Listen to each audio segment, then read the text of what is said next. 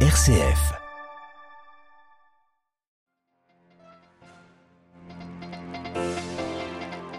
Compte rendu de l'audience générale, le pape revient sur son voyage à Malte, laboratoire de paix, foyer d'évangélisation. Le pape qui n'oublie pas l'Ukraine, François a déploré à son tour le massacre de Boutcha, massacre qui vaut de nouvelles sanctions occidentales à la Russie.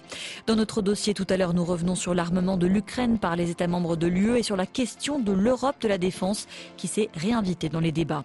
Et puis enfin dans ce journal, nous irons en Israël où un an après son arrivée au pouvoir, le Premier ministre Bennett a perdu sa majorité parlementaire.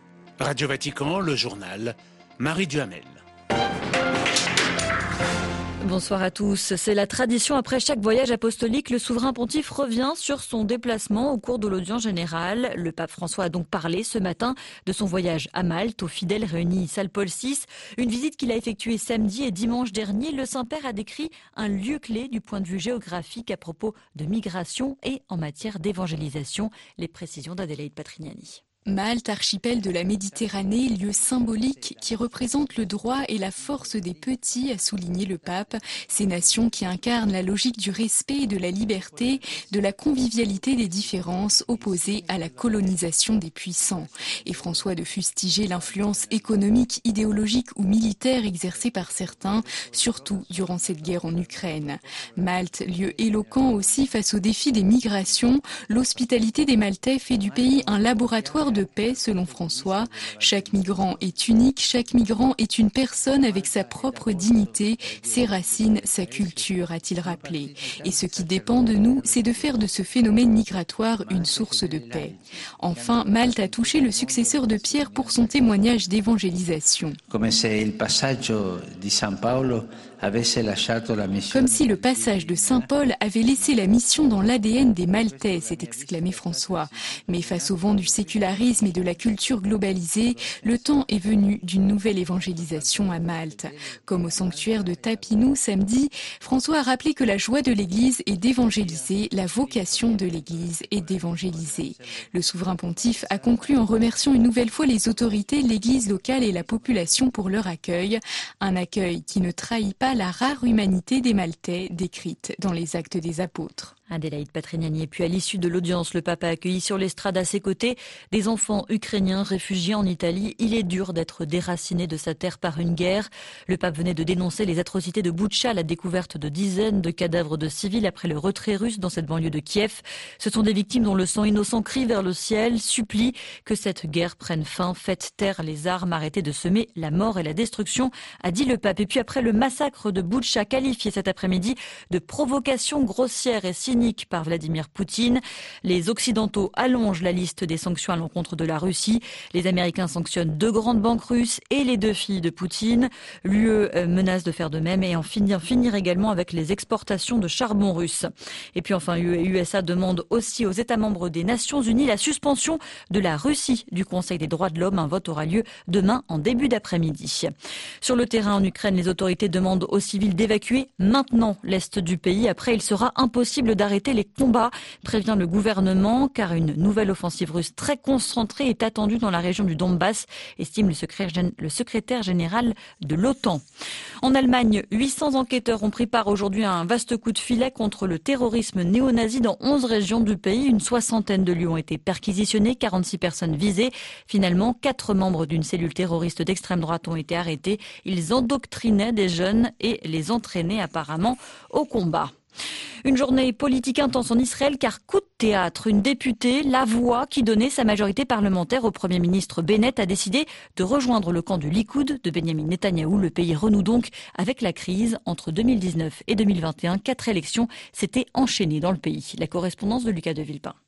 L'annonce de son départ a pris toute la classe politique israélienne de court, y compris le Premier ministre Naftali Bennett qui en a été informé par les médias ce matin. Officiellement, Idit Sliman, députée de la droite nationaliste, quitte la coalition pour une simple querelle religieuse. Elle s'oppose que des aliments au levain soient distribués dans les hôpitaux pendant la fête de Pessah, ce qui est contraire à la loi juive. Mais ce sont plutôt les tensions incessantes dans une coalition qui va des islamistes à l'extrême droite qui auraient fait céder la députée. Quoi qu'il en soit, le gouvernement perd la majorité au Parlement et ne pourra plus voter de loi sans soutien de l'opposition. Son leader, Benjamin Netanyahu, espère ainsi revenir au pouvoir il appelle les députés de droite à imiter la transfuge. Mais avec une opposition elle-même divisée, l'ex-premier ministre a peu de chances de rassembler assez de voix pour faire chuter la coalition. Paralysé, le gouvernement de Naftali Bennett bénéficie donc pour le moment d'un sursis. Lucas Deville, Tel Aviv, Radio Vatican. Le verdict est tombé au Burkina Faso. La justice a condamné à la prison à vie les trois principaux accusés de l'assassinat il y a 34 ans euh, du président Thomas Sankara, l'icône panafricaine tué lors du coup d'État qui porta Blaise Compaoré au pouvoir. Et parmi les condamnés figure justement l'ancien président Blaise Compaoré, condamné par contumace toutefois car il est exilé en Côte d'Ivoire depuis 2014. Lui était resté au pays en Guinée. Arrestation aujourd'hui d'Ibrahima Kassori Fofana qui fut premier ministre du pays jusqu'au coup d'État militaire l'an dernier. Il a été écroué avec trois de ses anciens ministres à Conakry pour détournement de fonds publics présumés, affirme son avocat. La procédure sera express puisqu'ils seront jugés dès lundi prochain sur des faits qui n'ont pas été précisés. Par deux fois dans leur histoire, les Soudanais ont renversé un 6 avril des dirigeants arrivés à la suite de coups d'État en 85 puis en 2019. Ce mercredi, les pro-démocraties appelaient à réitérer l'exploit dans le pays en crise depuis le coup d'État d'octobre. Mais la manifestation, au moins à Khartoum, s'est mal finie. Les forces de sécurité soudanaises ont tiré des grenades lacrymogènes sur des manifestants, même à l'intérieur d'un hôpital de la capitale. Ils ont fait des kilomètres pour se réunir, revêtus de leur tenue traditionnelle dans un champ à seulement 4 kilomètres du palais présidentiel à Brasilia, au Brésil, à six mois de la présidentielle. Des milliers d'indigènes campent dans la capitale pour défendre leurs droits et protester contre le gouvernement de Jair Bolsonaro, qu'ils accusent d'avoir favorisé l'exploitation économique de leurs terres.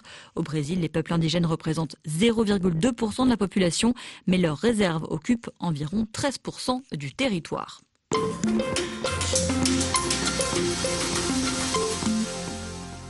L'invasion russe de l'Ukraine, la guerre aux portes de l'Europe a relancé un vieux débat au sein de l'Union européenne. Faut-il ou non une Europe de la défense? Si le soutien et la solidarité des 27 envers Kiev ont été unanimes, si pour la première fois un mécanisme européen mis en place l'an dernier permettant à un pays tiers d'acheter des armes a été activé, chaque pays garde néanmoins la maîtrise de ses dépenses militaires. Dans ce contexte, comment définir une Europe de la défense et comment parler de sa réelle efficacité? Parlons ce soir avec l'eurodéputé Arnaud Dangean. Il est spécialiste des questions de défense et de stratégie. La vraie question, c'est comment se transforme euh, ou se concrétise la prise de conscience, qui est une première étape indispensable, comment ça se concrétise dans des actions concrètes, euh, robustes et surtout sur la durée. Parce que finalement, mon constat, parfois un peu désabusé, tient au fait que ces dernières années, même ces dernières décennies, on a eu quand même plusieurs occasions de réveiller euh, le sentiment de, défense, ou en tout cas le sentiment que la défense était quelque chose d'important. Les guerres en Yougoslavie, qui ont duré quand même presque dix ans, euh, nous avons eu des conflits à nos portes, en Syrie, un conflit épouvantable, la Libye. Euh, bref, on a eu beaucoup d'occasions de réveil, et à chaque fois, on a eu un petit sursaut, momentané, mais qui ne s'est pas concrétisé sur la durée. J'espère que cette fois-ci, on mettra les actes en accord avec, euh, avec les paroles et avec le réveil. Vous dites que des pans entiers, notamment du traité de Lisbonne, n'ont pas été explorés. Est-ce que vous pouvez donner des, exemples? Oui, je vais vous donner un exemple très, très concret qui fait d'ailleurs un peu parler de lui ces derniers jours. Nous avons dans le, traité de Lisbonne ce qu'on appelle l'article 42.7 qui est une forme de, clause d'assistance, euh, c'est-à-dire que, qui, décrète que euh, si un pays de l'Union européenne subit une agression, les autres pays lui doivent assistance et solidarité. Alors sur le papier, on a l'impression qu'on fonctionne un peu avec un système euh, mécanique qui fait que si quelque chose se produit dans un pays, tous les autres vont venir immédiatement à son mm. secours. En fait, c'est plus ambigu que cela parce qu'il n'y a pas de caractère d'automaticité euh, imposé. Euh, on ne sait pas très bien avec quels moyens de mise en œuvre les autres viendraient au secours. Et bref, cet article, il est là, il a le mérite d'exister, mais on n'en a jamais fait, si vous voulez, une analyse politique très rigoureuse qui permette de dire à chacun des pays de l'Union européenne, voilà bien ce que nous entendons par l'article 42.7 et donc il y a vraiment une garantie de sécurité solide qui existe. On a d'autres articles, c'est un peu technique, mais on a des articles notamment qui permettraient à quelques pays un peu avancés sur le point de la défense, euh, au nom de l'intégralité des autres pays, de faire des choses un peu plus ambitieuses, euh, donnant un petit peu de souplesse, j'allais dire, là où parfois la règle de l'unanimité mmh. paraît contraignante. Bref, il y a des dispositions dans ce traité qui sont assez euh, ambitieuses, à vrai mmh. dire.